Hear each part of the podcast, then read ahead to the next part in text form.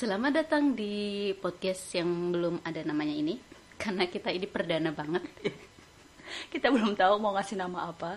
Jadi ya udah sambil jalan aja siapa tahu kita menemukan nama. Iya, bener Jadi jangan kaget ya kalau di tengah-tengah ngobrol kita tiba-tiba nemuin nama podcast.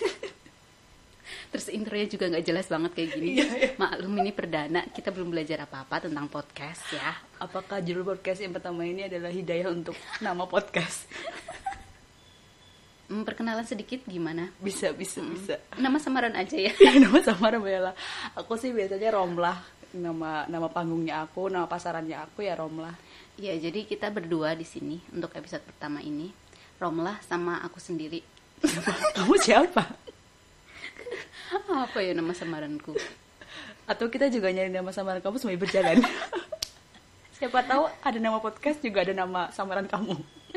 Iya, iya Ya sebut saja Romlah dan tak bernama aja dulu ya Oh iya iya. Oke Jadi sebenarnya kenapa kita bikin podcast ini kak? Oh iya benar. Jadi episode pertama kita kita bahas kenapa dulu. kenapa dulu ya? Kenapa ya? Ya mungkin karena kita sering ketemu dan sering gajek kan kalau ngobrol gitu. Mm-mm. Dan aku ingin menebarkan semangat gajek ini ke seluruh pelosok negeri. Jadilah kita bikin podcast ini. Tapi dulu waktu kamu mau bikin podcast itu tujuan kamu bikin podcastnya apa? Tentang apa gitu? Sebelum bertemu dengan diriku loh. Apa ya? Ya karena aku kayak aku suka diskusi aja kayak gitu. Terus habis itu pengen aja mungkin nanti kelak suatu saat aku pengen dengerin aku yang dulu. Gimana pemikiran aku yang dulu berapa tahun yang lalu? Berapa bodoh polosnya mungkin. Mungkin kamu nyesel nggak ngajak partneran podcastan sama aku? Karena hasilnya pasti akan receh dan gajek. nggak apa-apa sih ngimbangin aku aja jadi Oh iya, kan aku bener, jadi bener, ikutan receh bahagia Iya gitu iya iya benar benar benar. btw ini tanggal berapa tanggal berapa ini momen spesial loh 29 Mei guys. Oh ya 29 Mei untuk Budiman Budiwati yang sedang mendengarkan podcast ini. Podcast pertama kita.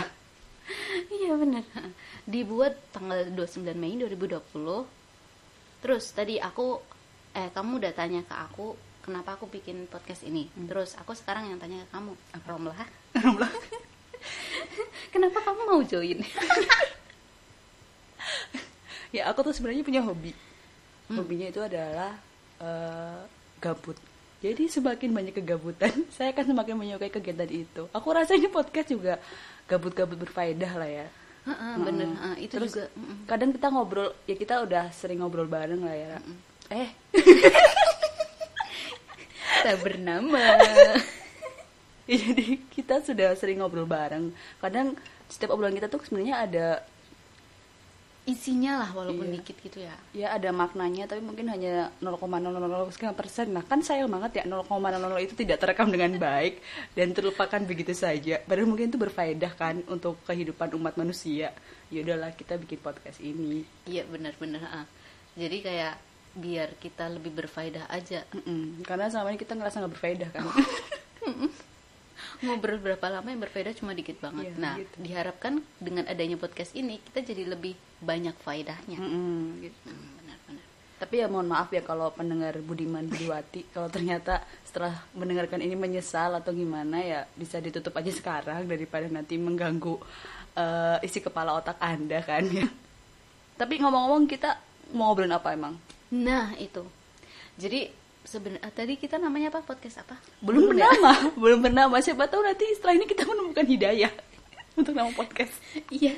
Jadi yang biasanya podcast itu punya tema sendiri kayak gitu sebenarnya podcast kita itu temanya bakal beragam sih. Iya, jadi ya ya semuanya kita lah mau ngobrol apa. Iya, mau itu sambat kayak Mm. nggak gibah tapi lebih ke eh nggak gibahin orang. Sok keminter aja sebenarnya. Bener-bener. Sok keminter. ya obrolan omong kosong tentang sesuatu lah ya. Heeh, ada maknanya dikit kalau kalian benar-benar dengerin dengan seksama ya. Kalian akan menemukan sebuah harta karun.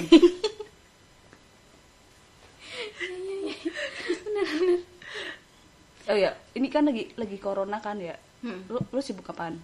Ya lo kayak gitu tuh sama aja kamu tanya pekerjaan aku tuh apa sih?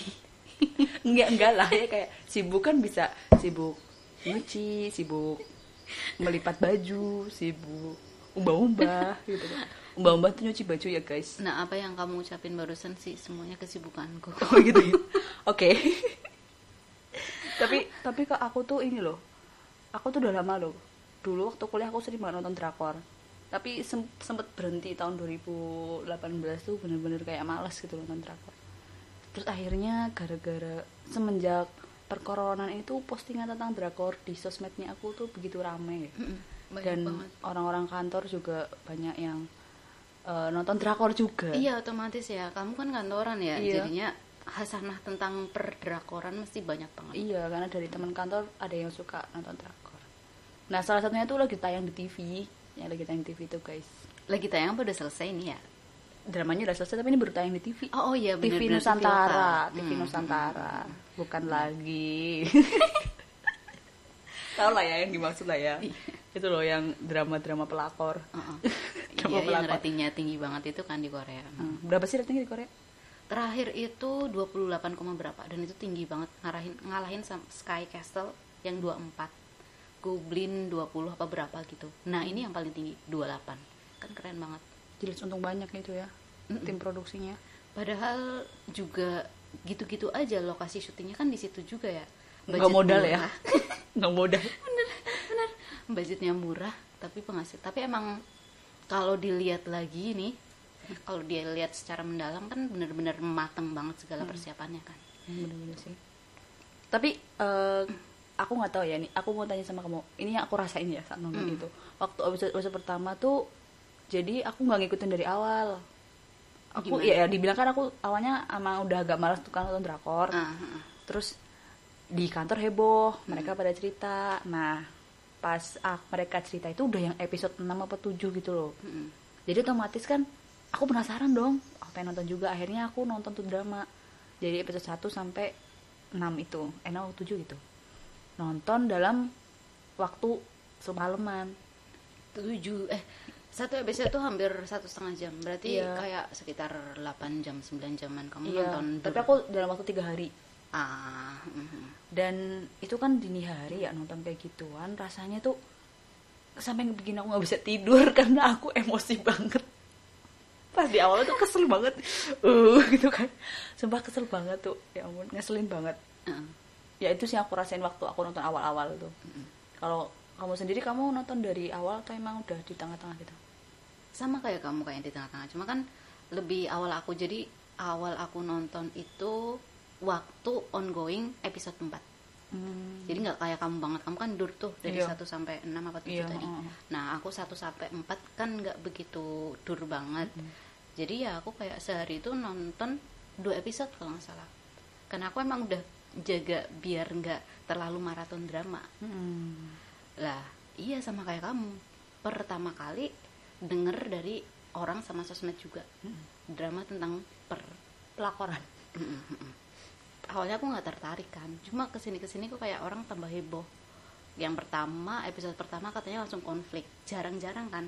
Yang namanya drakor awal langsung konflik. Makanya aku nonton sama. Kayak ini gila sih. Maksudnya pertama langsung konflik terus episode kedua lanjut konflik kayak intens konflik mulu gitu loh iya gak sih? Emosi kan bawaannya. Aku tuh sampai nggak bisa tidur tau kayak yang keselnya tuh sampai ke bawah gitu. Ih itu tuh si cowok kampret banget ya. Si cowok kampret banget ya. Ingin berkata kasar cuy. Iya bener padahal kan kita sudah terbiasa dengan film perpelakoran ya. Kita tahu lah stasiun TV sinetron. TV TV tertentu yang Iya. tiap pagi itu non- nontonin pelakor yang menangis. Tapi kenapa nggak diputar di TV itu coba? Kenapa diputar TV lain ya? Karena TV lain itu lebih gercep kali. Atau mungkin dia ingin menjaga kearifan lokal ya kepelakoran dengan kearifan lokal. Nggak mau diganggu dengan pelakor versi iya, Korea. bener nanti Bisa bakal jadi. kecampur kan. Heeh. Kayak- jadi akan membandingkan Mm-mm. Oh, jelek pelakor pelakor versi lokal dengan pelakor yang udah di Korea tuh gimana? Kan ah, levelnya kok beda gitu. Mungkin mungkin dia nggak mau ada pembandingan kayak gitu. Makanya dia nggak mau ambil drama itu di stasiun TV itu. Padahal stasiun TV itu paling sering loh dari dulu muterin Drakor. drakor Mm-mm, ya kan? bener-bener. dubbingnya juga bagus kan? Iya bener. Tuh. Tapi kalau misalnya kita udah ngelihat eh, drama versi aslinya nih yang tanpa dubbing tiba-tiba di dubbing tuh aneh banget. Iya sih. Lah sekarang di dubbing nggak? Enggak kalau di yang di TV sebelah tuh yang biru enggak Enggak, yang biru itu tahu kan? Yang biru dia tetap pakai ini pakai transitan mungkin mahal kali yang bayar orang buat dubbingan ya? Iya, nggak ada duit nih bisa juga sih tapi btw dari tadi tuh kita ngomong ini tapi kita belum nyebutin judulnya apa. Oh iya bener. Tapi mungkin Kayaknya udah banyak yang paham deh. Oh, oh, oh. apa ya judulnya? Nggak usah sok sok nggak tahu deh. Kamu kan bahasa Indonesia pinter. Coba kamu yang kamu yang inilah. Kamu yang aku takut salah pronunciationnya kan? Jadi gimana ini judulnya versi yang salah dulu baru yang bener The World of Marriage Couple kayaknya deh ya nggak sih? Iya aku cuma tahu kan singkatnya pada TWOM TWOM eh udah nonton TWOM belum Mm, gitu. mm, mm, iya. Itu kalau dari segi tokoh apa eh, si pemerannya. Kan yang pemeran ceweknya dia emang apa sih ya kayak artis senior lah. Mm-mm. mungkin kalau sekelas Indonesia tuh sekelas Meriam Bellina tokohnya tuh mungkin ada yang belum nonton kali ya. Ada yang belum nonton. Jadi itu sekilas aja sih. Eh, itu ada dokter dokternya itu cewek namanya Ji Sun Woo dan suaminya Lee Tae Oh dan mereka menikah dan menikahnya mereka karena MBA kan ya Iya benar. Jadi Bed- posisi hamil kan Hamil si duluan. ceweknya udah hamil duluan si dokter Ji itu. Terus habis itu sebenarnya dokter Ji juga bilang kamu nggak perlu lah nikahin aku karena aku hamil. Iya nggak waktu di Mm-mm. awal itu. Tapi si Teohnya mungkin karena ya cowok merasa tanggung jawab atau gimana mungkin nggak tahu. posisi juga udah suka mungkin. Jadinya kan ya udah akhirnya mereka nikah. Terus dan si Teohnya tuh dia kerja jadi apa sih jadi apa sih kayak perfilman perfilman gitu sih? ya? Mm-mm. dia kayak Bikin perfilman film, gitu sutradara. Mm-mm. Mm-mm. terus kalau dari masing-masing tuh kalau si si Ji Sungwonya tuh emang dia punya masa lalu uh, apa ibunya kecelakaan karena kabur dari bapaknya yang selingkuh Mm-mm. jadi bapak ibunya mati karena kan Berantem. ibunya sengaja mm-mm, ibunya sengaja kan bikin kecelakaan Iya. itu kan. Mereka berdua akhirnya juga meninggal bapak itu Hmm, jadi si Ji Sunwo itu singkat cerita dia yatim piatu dari semenjak remaja. Mm-mm. dan si Teo juga kayaknya dia punya masa lalunya juga kan. Ayahnya itu pergi kan kayaknya bukan meninggal ya kayaknya. Iya ayahnya juga selingkuh. Mm-mm, ayah selingkuh. Dan Habis itu- ninggalin mereka ninggalin ninggalin si Teo ini. Iya akhirnya Teo kehilangan sosok ayah. bapak. si Teo kehilangan sosok ayah si Ji Sunwo nya kehilangan apa ya kayak merasa hidupnya tuh selalu sendiri dalam Mm-mm. hidupnya. Terus ada momen di mana ini nggak diceritain sih tapi tiba-tiba tuh kayak dari episode pertama si cowok ini selingkuh. Selingkuh selingkuh sama yang lebih muda. Muda tajir anjir. Cantik. Cantik. Heeh. ya Allah emang, emang Ya cantik ampun. banget sih itu si siapa namanya Han Sohe nama aslinya Han Sohe ya. Di situ dia jadi Dakyung. Dakyung. aku sampai follow Instagram dia loh. Terus karena dia kamu lihat komennya nggak? Netizen iya, Indonesia. iya bener banget. Ya jadi tuh si Dakyung tuh di sini gimana ya posisinya tuh? Ya pelakor emang kelas kelas kelas nekat sih ya. Dia tuh bener-bener menunjukkan dirinya bahwa dia tuh pelakor gitu. Mm-mm. di hadapan teman-temannya si Teo bahkan di hadapannya si Junwoo sendiri dia bener-bener berani untuk bilang bahwa dia pelakor. gitu. Itu mungkin gara-gara dia masih muda nggak sih ngaruh nggak sih kayak gitu jadi kayak egonya tuh yang main gitu loh aku nih yang sebenarnya yang dia suka bukan istrinya Kalau aku lihat sih karena ya pertama lah ya dia orang ibaratnya tuh orang paling kaya di kota itu, anaknya orang paling kaya di kota itu. Hmm. Jadi ya otomatis dia punya kekuasaan lah. Ibaratnya dia punya alah paling suami lu bakalan sama gua gitu. Hmm. Ini ada pikiran seperti itu. Dia nggak ada kekhawatiran untuk pekerjaan. Ya karena dia nggak kerja juga udah kaya gitu. iya Jadi kan ibaratnya nggak ada beban lah dalam hidup dia. Jadi yang dia cari sebenarnya cuma cinta. Nah kebetulan dia jatuh cintanya kok ya sama lelaki yang sudah beristri dan beranak. Aduh, mamak, dakyung, dakyung. iya Padahal lelaki di luar sana tuh banyak yang lebih keren. Kenapa sih kamu harus menikahi tapi Theo pria berumur? sih. Iya sih, Teo, Teo ganteng sih cuy. Anjir. iya. Heeh, jadi singkat cerita si Teo nih eh, selingkuh sama Dakyung dan si dokter Jinya akhirnya lama-lama tahu setelah dia nyelidikin sendiri kan dari yang awalnya ini sih yang rada kok bisa dari sehelai rambut Mm-mm.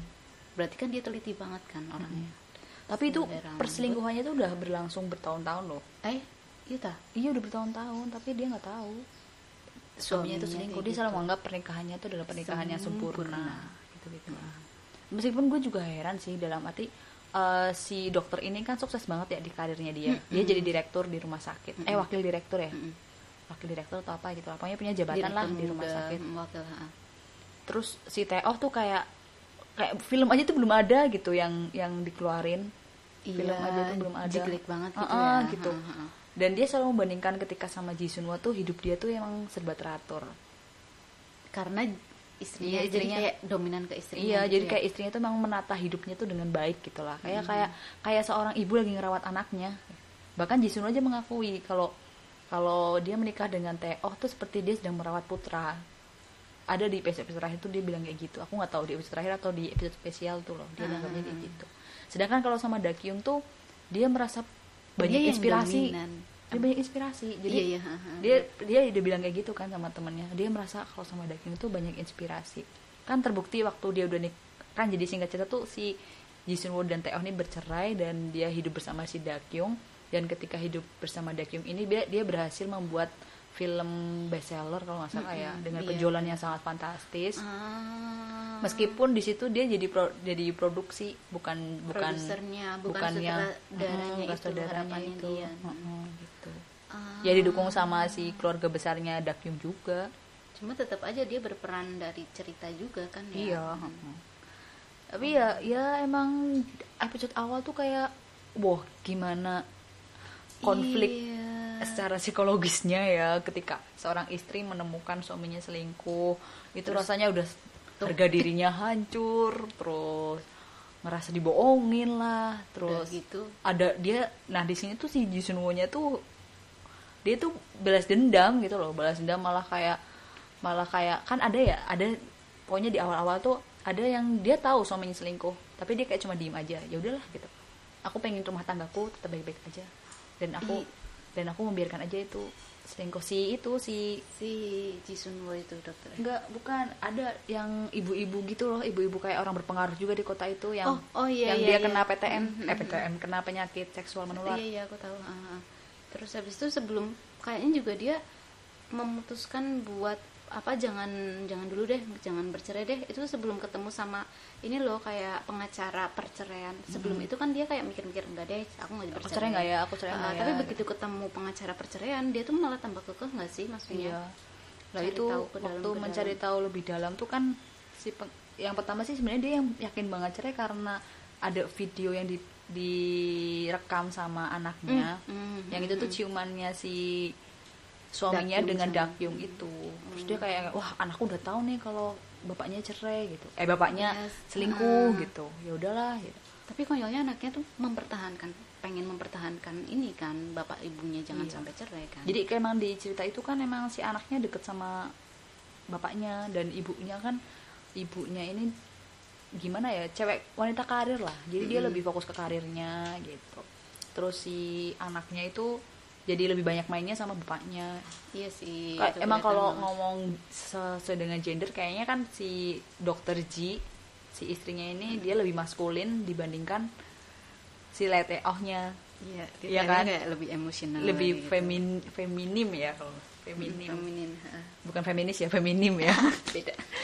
Lebih feminim emang kelihatan. Jadi kan dia lebih si Jisuno tuh lebih banyak rasionalitasnya dan si uh, Lee Tae-oh ini lebih banyak sisi afektifnya sisi perasaannya. Ketika mengambil keputusan apa apa kan dia ngikutin perasaannya dia. Bahkan feelingnya dia. keputusan dia untuk uh, mencintai perempuan lain juga kan ngikutin feelingnya dia kan. Iya dia tuh nggak main logikanya ya. Iya makanya dia lebih kayak yang dia selingkuh juga kan ngikutin ya kan aku cinta sama dia yaudah aku selingkuh aja gitu.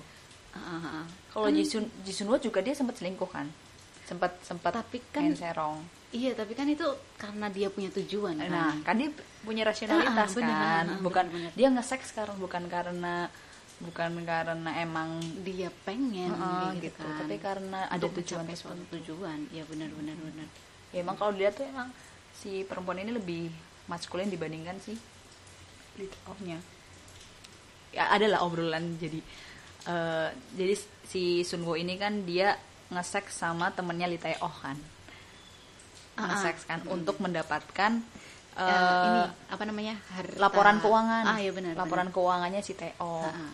karena Nah. dipegang sama dia itu iya posisi. karena dia kayak akuntan Ah, ah. akuntannya si Tae-oh akuntan itu keluarga nah ketika itu ketahuan kan sama si Tae-oh kalau mereka tuh sudah berhubungan seks iya ah. pas di bar gitu si uh, akuntan ini bilang ke Teo dia sukanya di atas kan gitu maksudnya gaya ngeseksnya tuh momen on Oh, top iya. oh kan momen on top jadi cewek yang di atas Leadernya. Heeh, nah kayaknya dari situ kelihatan gak sih kalau emang dia tipikal cewek-cewek yang dominan gitu Mm-mm. cewek-cewek yang ngatur gitu ya Iya, itulah iya, cukup menggambarkan bagaimana si Jisunwo ini Mm-mm. terus kayak alasan aku tuh awalnya bener-bener ngarep loh kayak eh, aku menoleransi per- perilakunya si Teo sebagai yang selingkuh.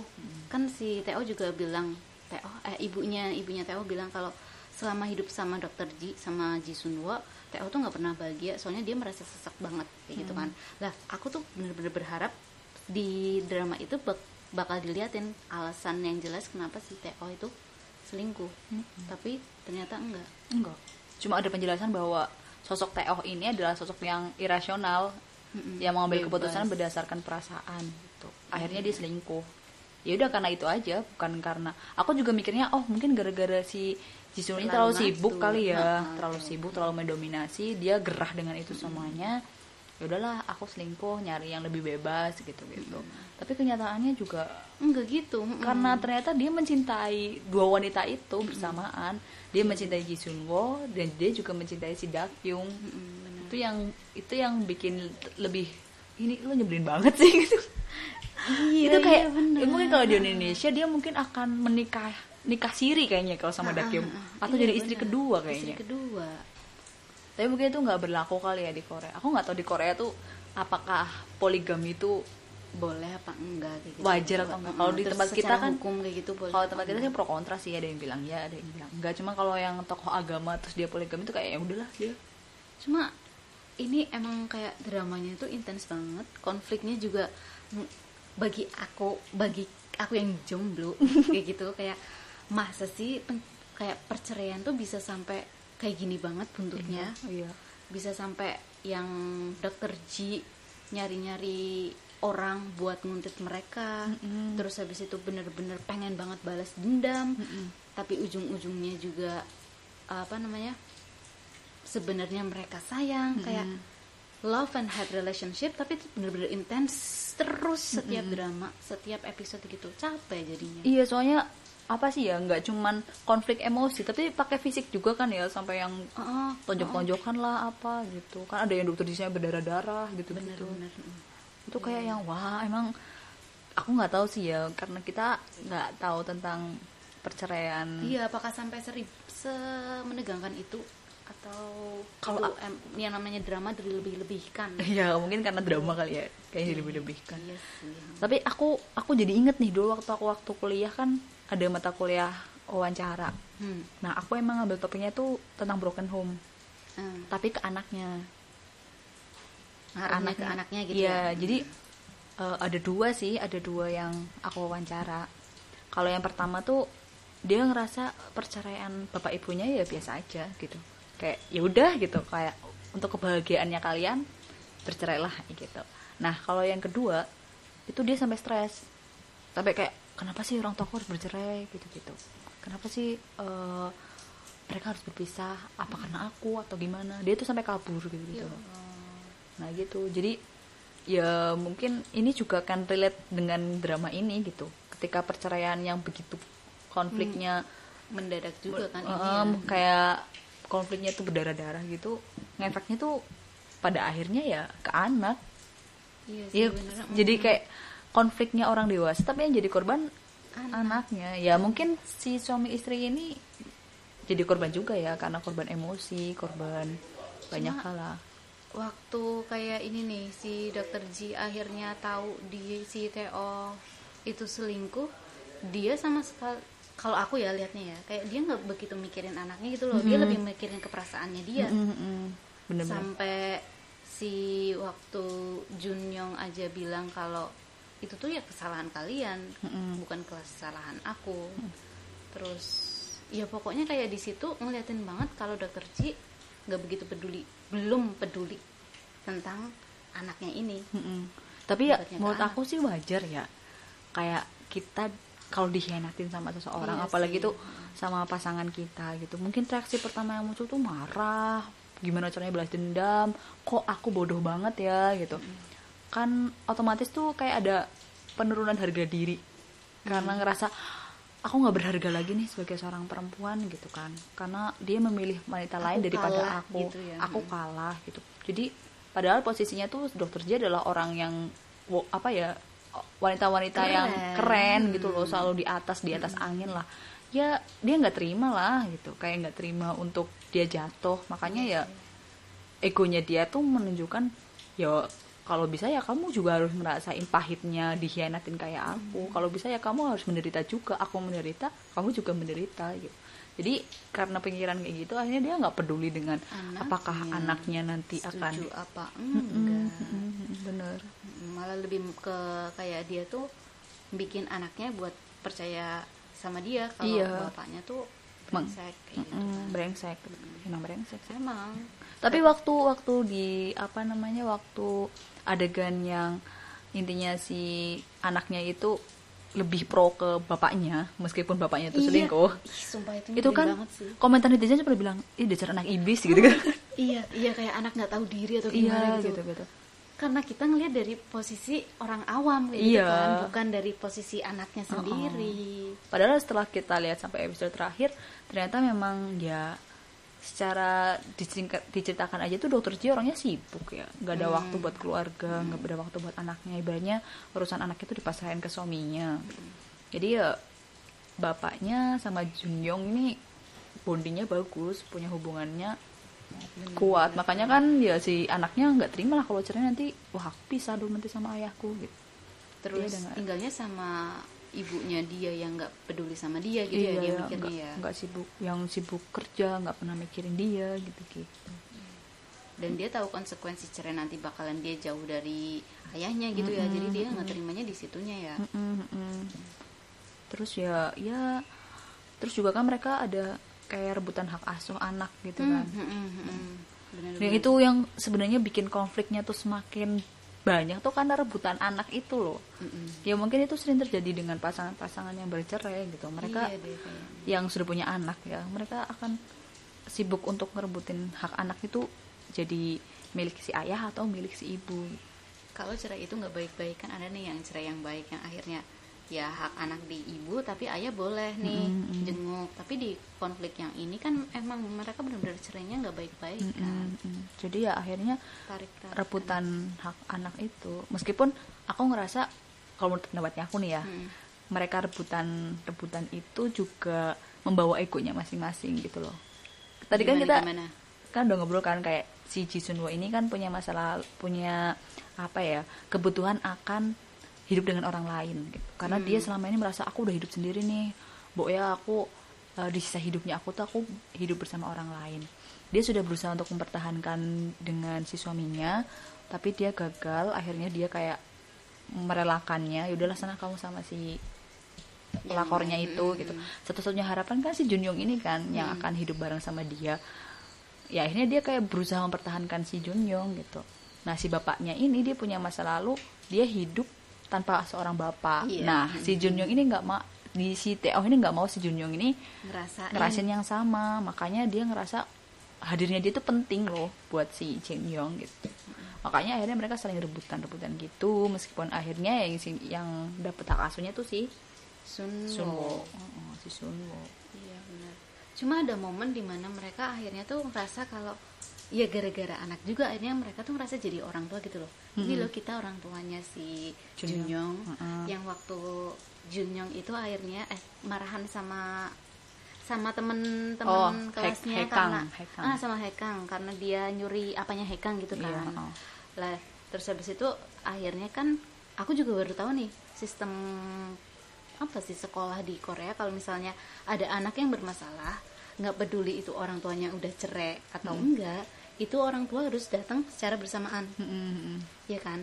Nah di titik itu tuh kayak ngerasa kayaknya Junyoung di satu sisi eh, mereka bikin eh, jadi konflik orang tuanya tapi di sisi lain saat itu malah mereka jadi dekat orang tuanya gara-gara konflik yang Junyoung sama temennya itu. Atau mungkin itu kayak keinginan terselubungnya si Junyoung. Jadi karena karena dia tahu ada sistem seperti itu makanya dia bikin masalah wah konspirasi. Teori baru ya nggak teori. Sih cuman kan Iya sih, kayak jadi. dia tuh banyak banget kenakalan yang dia lakukan ya. Mm-mm, bener Hmm, bener kan dia kayak banyak melakukan tindakan-tindakan yang ya melanggar aturan seusianya dia aturan sekolah ya. Nah mungkin karena dia tahu sistemnya kayak gitu dia pengen ada kebutuhan bahwa bapak ibunya itu bareng gitu loh. Ah, meskipun itu nggak pernah terungkapkan gitu jadi dia melakukan tindakan-tindakan itu tindakan-tindakan nakal gitu. Iya kan dia sih, sempet bisa kayak klepto Ha-ha. dia kan didiagnosisnya klepto ya Mm-mm. karena dia nyuri-nyuri barang teman sekelasnya tapi kayak nyurinya tuh bukan karena untuk tujuan dapat uang atau untuk memenuhi apa sih kalau orang nyolong kan misalkan dia karena pengen emas nih Iya, udah mm, dia ambil mm. bukannya tindakan kriminal gitu enggak cuma ya udah ambil ambil aja gitu iya kan gitu Mm. dan hampir semuanya tuh diambil sama dia disimpan dengan baik sama dia juga dan enggak dia pakai jadinya Hmm, dia enggak. tuh bukan nyuri tapi iya ya tapi tuh ya, klepto. cuma aku kan dia sempet kayak ada konseling gitu kan sama psikiaternya Mm-mm. Nah, mungkin ya karena dia ngerasa eh, perceraian orang tuanya tuh berdampak buat dia. Pertama dia ngerasa bersalah. Apakah dia cerai karena apa mereka cerai karena si Junyong ini? Padahal mungkin enggak kan, si orang tua enggak ada maksud, tapi dia ngerasa bahwa perceraian ini tuh karena dia gitu. soalnya dia yang ngerekam ini ya videonya Iya, nah heeh. dia ngerasanya gara-gara video itu eh, ibunya tahu udah padahal ibunya tahu sebelum video itu gitu kan Tapi ya di mana-mana memang eh, aku nggak tahu sih ya, maksudnya banyak penelitian yang bilang bahwa anak dari orang tua yang bercerai itu rata-rata merasa bahwa mereka bercerai karena kehadiran anak itu. kok bisa? Malah malah perasaan ya mungkin efek-efek orang yang bercerai gitu kan ada efek depresi lah ya. Hmm. efek depresi perasaan bersalah gitu rasa guilty-nya tinggi dan sampai titik pemikiran bahwa jangan-jangan mereka bercerai karena aku atau aku nyebelin ya atau aku gimana ya gitu. Ada perasaan-perasaan seperti itu dan itu dimunculkan juga kan di drama itu. Iya benar. Yang akhirnya dia ke psikiater. Karena kan penyakit orang klepto itu kalau nggak salah sih ya kalau yang aku baca tuh kenapa dia bisa di klepto tuh karena anxiety-nya tinggi anxiety tinggi guilty tinggi terakumulasi dengan akhirnya muncullah perilaku klepto itu yang menolerir rasa bersalahnya dia itu iya ya? gitu coba ya kita lihat aku ada sini PPDGJ Enggak sih, iseng-iseng aja baca PPDGJ. Jadi kalau yang nggak tahu PPDGJ itu apa ya? Mm-mm. Pedoman pemeriksaan diagnosis gangguan jiwa. Nah biasanya itu nih bukunya dipakai sama eh, dokter jiwa, dokter, dokter, dokter. apa bedanya emang psikiater sama dokter jiwa tuh beda bukan sama, sama, sih, ya sama psikiater, Sama. sama, psikolog. Mm-mm. Jangan dia pakai ini kalau ada gangguan-gangguan. Kalau menurut aku sih gitu, kenapa dia akhirnya melakukan tindakan klepto dan kenakalan-kenakalan remaja lainnya. Ya biar orang tuanya bersatu gitu kan ya Iya. cuma di kok di eh, titik lain juga dia ngerasa kayak dia cuma dimanfaatin doang nih sama orang tuanya Bahkan gak cuma orang tuanya, Dakyong aja memanfaatkan dia kan. tapi dia nggak iya ha, iya sih kalau Karena- kita yang lihat ya tapi Iya. dia dia posisi nggak tahu nih kalau Dakyong sebenarnya manfaatin dia apa Uh-uh. dia tahu Nggak tahu, kan? kan kalau menurut aku tuh Dakyong memanfaatkan dia untuk tinggal bareng serumah Mm-mm. agar si Teo ini nggak pergi. iya benar. Hmm. Jadi caranya adalah menggunakan si Junyong. Ya, ya muak sih akhirnya ya kayak semuanya menggunakan Junyong untuk alasan egonya masing-masing mereka. iya sih alasannya Jisunwo, alasannya si Teo, baik itu Dakyung gitu.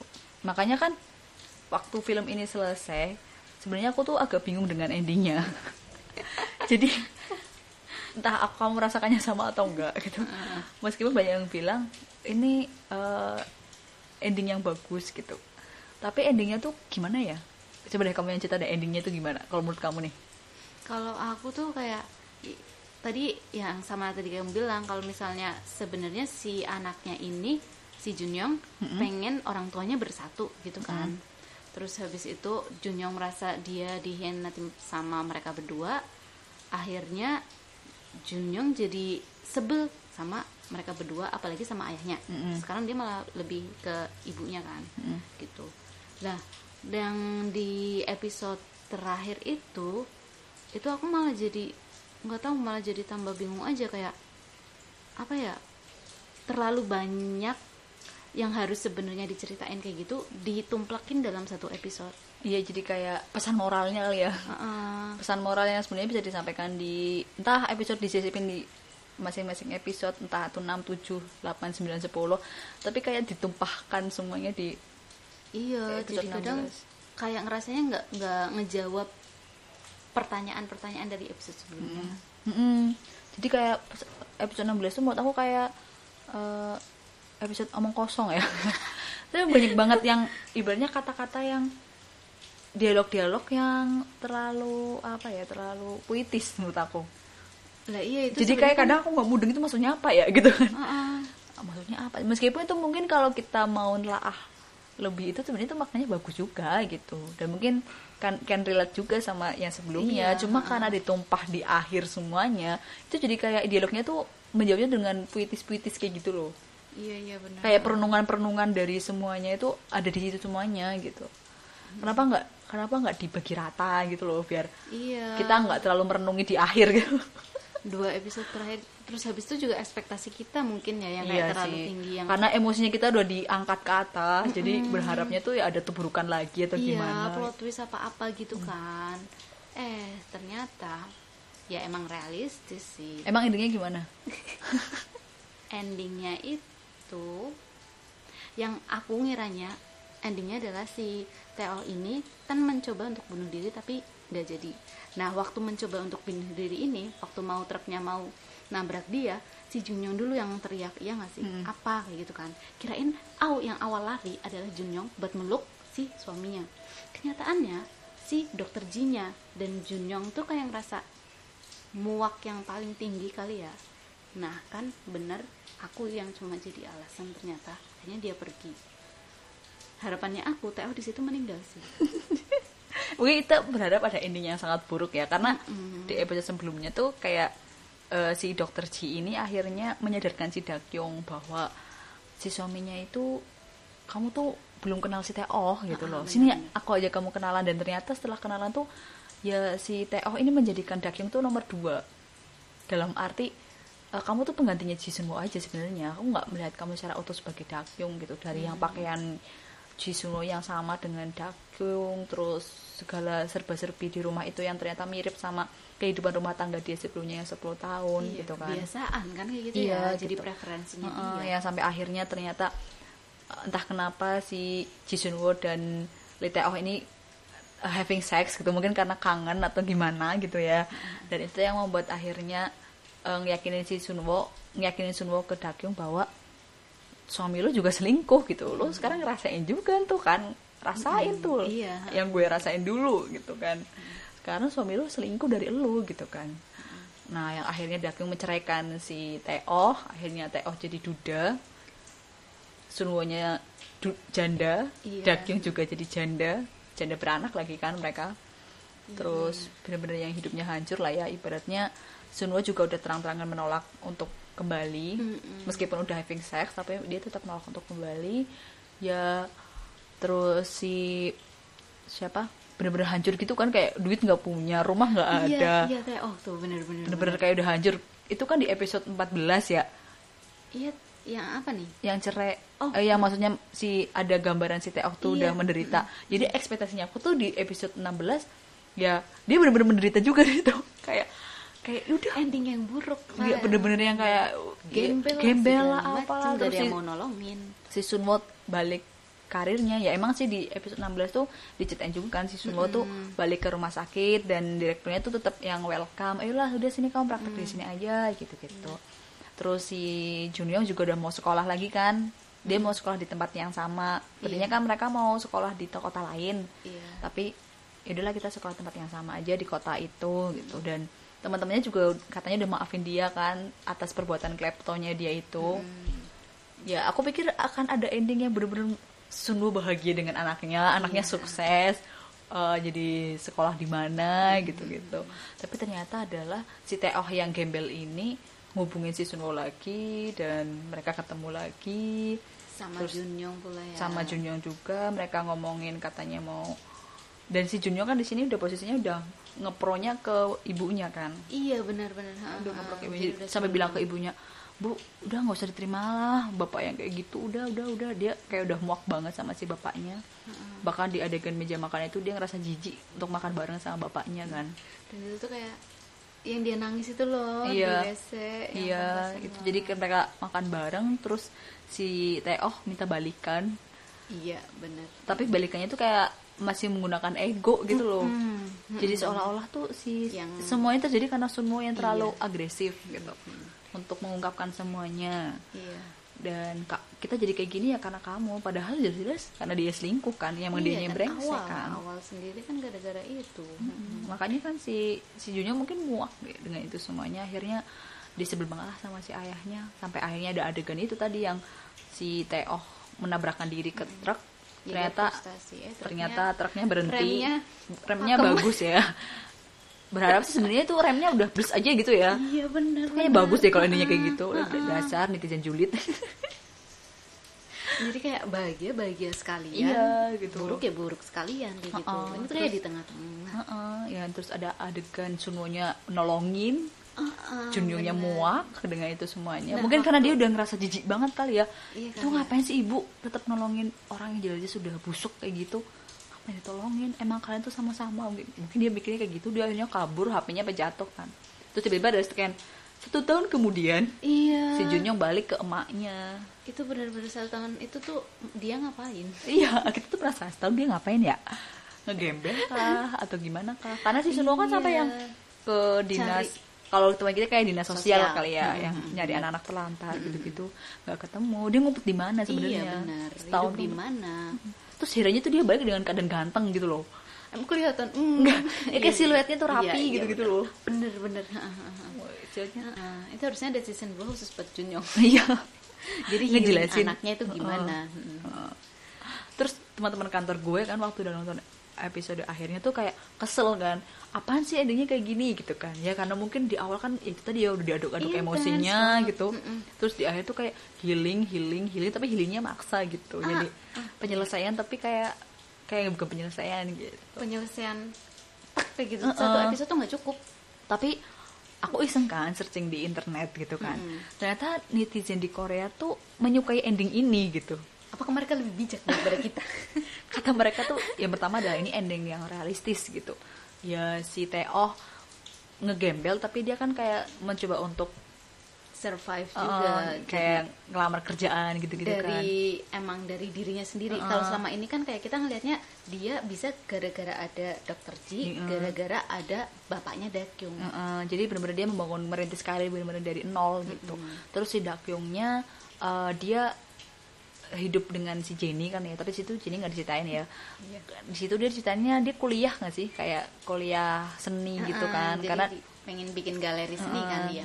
Dia, dia kan pengen punya mimpi itu dan Ji Sunwo dia balik lagi karirnya dia sebagai seorang dokter di tempat rumah sakit dia yang dulu. Dia emang ada yang realistis sih semuanya pada kayak menghajarin hidup masing-masing. Terus yang per- pemeran pendukungnya juga mereka. Mm, semuanya Mm. pada kembali ke kehidupan masing-masing nah terus ada komentar netizen tuh bilang ya ini tuh memang menggambarkan banget the world of marriage couple tuh ya kayak gini gitu. Orang tua yang bercerai ya efeknya ke anak gitu. Dan si Jun Yong kabur itu aku tahu perasaan itu kenapa dia ada gitu. Kenapa ada perasaan itu gitu. Karena dia udah muak banget makanya dia kabur gitu. Yang komen tuh kalau nggak satu dia adalah eh, ini apa namanya Anak broken home juga, gitu. Jadi dia punya sudut pandang yang bahkan ketika nonton ini aja tuh aku ngerasain apa yang dirasain sama Jun Young gitu katanya nah ya mungkin aku baru baru ngeh padahal sebenarnya inti dari film ini tuh adalah Ternyata bahwa anak ya. anak yang dia jadi korban semuanya tuh anak gitu. mungkin kita terlalu fokus sama konflik-konfliknya Konflik, kali ya iya, konflik antar konflik. suami istri itu yang begitu soalnya itu yang kayak menguras digambarin disorot terus kayak gitu Mm-mm, loh. yang menguras banget emosi itu itu Benar. ini komentar-komentarnya netizen ya Eh, siapa yang termasuk dalam the world of the married hanya suami istri enggak dunia itu harus dimasukkan anak memasukkan anak yang semata-mata adalah hasil dari kehidupan mereka hidup bersama Aku percaya bahwa the world of the married dimaksudkan untuk berbicara atas nama semua Junyong di dunia ini. Orang yang menikah perlu merawat anak-anak mereka juga, lindungi jiwa-jiwa muda yang layu dan membusuk di tengah badai yang diciptakan oleh orang dewasa. Kata-kata terakhirnya ini ya. Cukup tengah puitis badai. badai wallah badai diciptakan oleh orang dewasa Iya, bener banget. Terus inilah akhirnya aku merasa lega ketika putranya melarikan diri untuk menemukan jati diri di keluarga keluarganya yang hanya memanfaatkan dan melukainya. Adegan di mana Junyong menyerah pada keluarganya setelah menyaksikan ayahnya mencoba melompat ke depan truk, itulah dia, itulah akhirnya. TWOTM benar-benar hancur. Dia mengeluarkan dirinya dari dunia yang telah dibakar orang tuanya. Aku merasa sangat bangga. Itu komentar netizen di Korea. Sudah lagi, aku menyukai ending ini hanya karena alur ceritanya tentang perselingkuhan, bukan berarti dia harus seperti drama makjang lainnya. Drama makjang Hmm, aku. mungkin drama-drama perkonflikan kayak gini kali ya. iya kali ya Di mana konsekuensinya ditangani untuk sebuah tindakan. Drama ini adalah penggambaran dari judulnya, Dunia Orang Menikah. Monolog Ji Sunwo pada akhirnya benar. Siapa yang bisa cukup sombong untuk menghukum orang lain? Itu monolog Ji Sunwo yang di akhir-akhir yang kali ya. akhir-akhir mm. Emang kata-katanya tuh ini banget sih. dalam banget itu yang Heeh. akhir kan yang sebelum Iya. ketemu Junyoung itu Heeh. Mm. siapa ya kita nggak boleh menghakimi siapa yang bisa menghakimi orang lain bahkan menghakimi perasaan kita sendiri pokoknya terus ada kata-kata eh, ya pada akhirnya kamu hanya perlu memaafkan dirimu sendiri gitu ya mungkin dari semuanya tuh rasa bersalah campur-campur aduk ya ego, rasa bersalah macem. ya pada akhirnya ya kita yang bisa memaafkan dirimu sendiri iya sih benar. Kayak gitu udah loh sebenarnya. Itu kayak itu loh yang uh, punya penyakit kelamin. Oh penyakit seksual menular. PSM ya itu. Nah, dia masih ingat nggak sih waktu si siapa namanya? Dokter Ji si dokter Ji ini kan dia benar-benar kayak merusak semuanya gitu loh. Mm-mm. termasuk pernikahannya sih. Sebenarnya dia bisa memilih nih antara mempertahankan pernikahannya suaminya sama Daekyung atau menghancurkan dan dia tuh milih menghancurkan gitu loh kayak selama ini dia punya kontrol atas berapa kejadian Mm-mm. yang ada di Gosam itu terkait dengan dirinya gitu.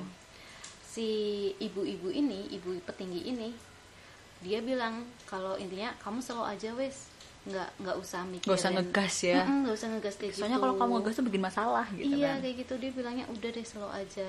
Aku jadi mikir iya sih kayaknya gara-gara ngegasnya Jun si apa? Sunwo. Uh, Sunwo itu jadinya ya ada ini juga dia punya andil gede juga. Karena karakternya dia tuh emang agresif yang aku bilang tadi tuh dia tuh karakternya maskulin banget. Agresif ego tinggi ya udahlah gitu. Makanya ketika ada pengkhianatan seperti ini aku nggak terima kalau korbannya cuma aku doang. Orang dengan ego tinggi kan gitu. Hmm. nggak mau korbannya cuma aku doang. Kalau bisa ya kamu ngerasain juga nih yang aku rasain gitu. Orang yang dengan sudut pandang dia ke ke diri sendiri itu tinggi. Tapi dari sekian kita mau analisa film ini ya. Iya. jadi omongannya serius banget ya ngobrol-ngomong iya benar benar. Kayaknya yang dengerin tuh ngomong apa sih ngerobet apa sih? Jadi ya ini yang terjadi ketika kita ngobrol emang tagnya lagi oh ya kita ngomong yang menganalisa nih gitu kan. Iya iya benar. Ya obrolannya bakalan kayak gini jadi guys. kamu harus nonton ininya dulu sih. Apa namanya? Film eh Hmm, enggak drakor. drama dramanya. Oh terus habis itu balik lagi ke sini. Nih Iya. kamu dengerin kita iya. ya. Kalau ternyata tadi kamu rasa pusing ini dua cewek ngobrolin apaan Apa? sih gitu kan? Penasaran jadinya. Iya, dari nonton aja sih. Atau yang kalau udah nonton mungkin gak nggak gitu juga pendapatnya beda lagi. Ya itu kan terserah ya iya. pendapatnya masing-masing. iya.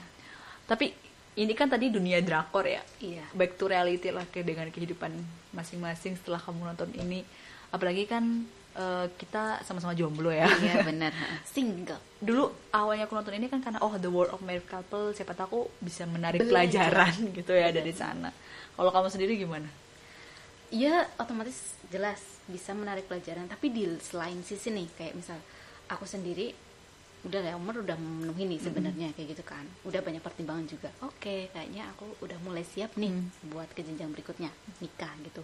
Tapi setelah nonton film ini itu kayak iya nggak iya. Nikah nggak ya? Iya jadi kayak Nikah yang ya? persepsi yang aku bangun sedikit dihancurkan nih sama drama ini. Mm-mm. aku kuat nggak ya kalau misalnya kehidupanku nantinya kayak gitu? Mm-mm. jadi malah muncul keraguan ya? Mm-mm. aduh jangan-jangan gue bakal menjalani kehidupan pernikahan yang sebegitu mengerikannya gitu. Tapi jadi ini sih persiapan juga sebenarnya. Kayak aku nyari nyarinya ya yang jangan kayak Teo lah tapi yang gini, mm, tapi kalau gue sih mau sih kalau gantengnya anjir tuh ganteng cuy nggak Ganteng, ganteng. itu ya bener bener.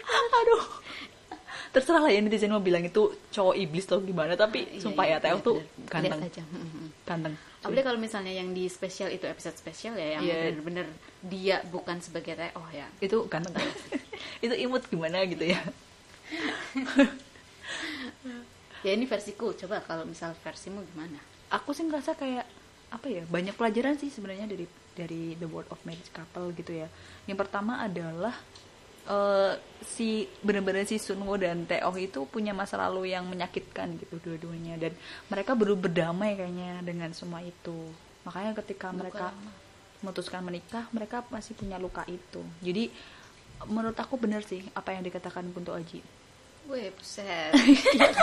di lagunya itu loh Kunto Aji itu loh ya sebelum kau menjaga merawat melindungi segala yang berarti yang sebaiknya kau jaga adalah dirimu sendiri bahkan pesan untuk mencintai dirimu memaafkan dirimu dibawa juga kan sama Sono di episode terakhir Akhirnya ya setelah Iya. sekian lama ya dia bergulat dengan egonya gitu Iya. kan. Oh, benar pada akhirnya kan memaafkan diri karena ya orang tua yang bahagia akan membuat hubungan orang tua dan anak menjadi bahagia juga gitu.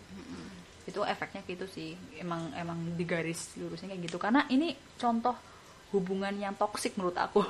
Iya, iya benar. di situ tuh banyak banget hubungan-hubungan toksik Capek versi toksik. A B C itu Iya, di situ benar. ada gitu loh.